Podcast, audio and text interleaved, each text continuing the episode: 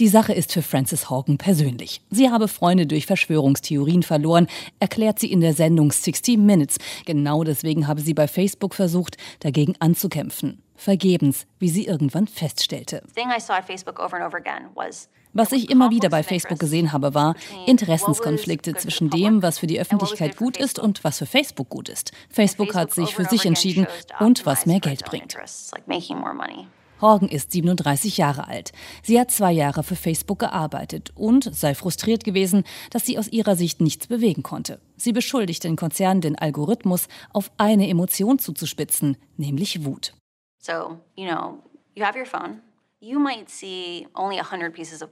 Im Telefon sieht man möglicherweise nur 100 Inhalte, aber Facebook hat tausende von Optionen, die es Ihnen zeigen könnte. Eine der Konsequenzen, wie Facebook diese Inhalte heute auswählt, ist die Optimierung für Inhalte, bei denen Nutzer mitmachen wollen. Dann bleiben sie länger dabei. Facebooks eigene Forschung zeigt, dass es am einfachsten ist, Menschen zu Wut zu inspirieren als zu anderen Emotionen.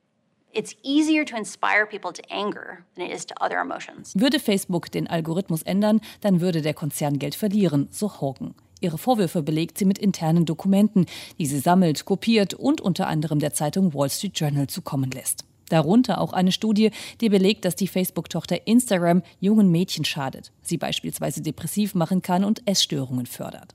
Horgan sagt, der Konzern habe diese Erkenntnisse bewusst zurückgehalten.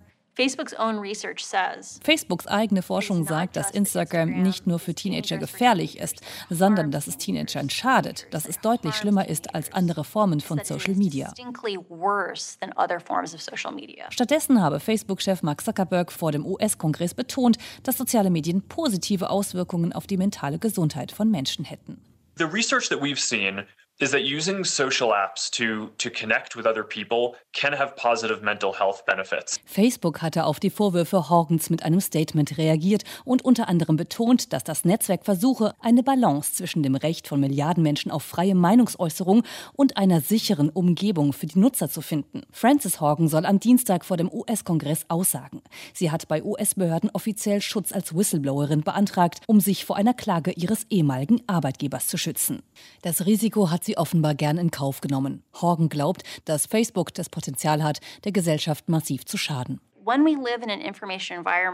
unsere Umgebung aus Informationen besteht, die polarisieren, die wütend machen, führt das zu Vertrauensverlust in unser Gegenüber. Diese Version von Facebook zerreißt unsere Gesellschaft und verursacht Gewalt in der Welt. is tearing our societies apart and causing ethnic violence around the world.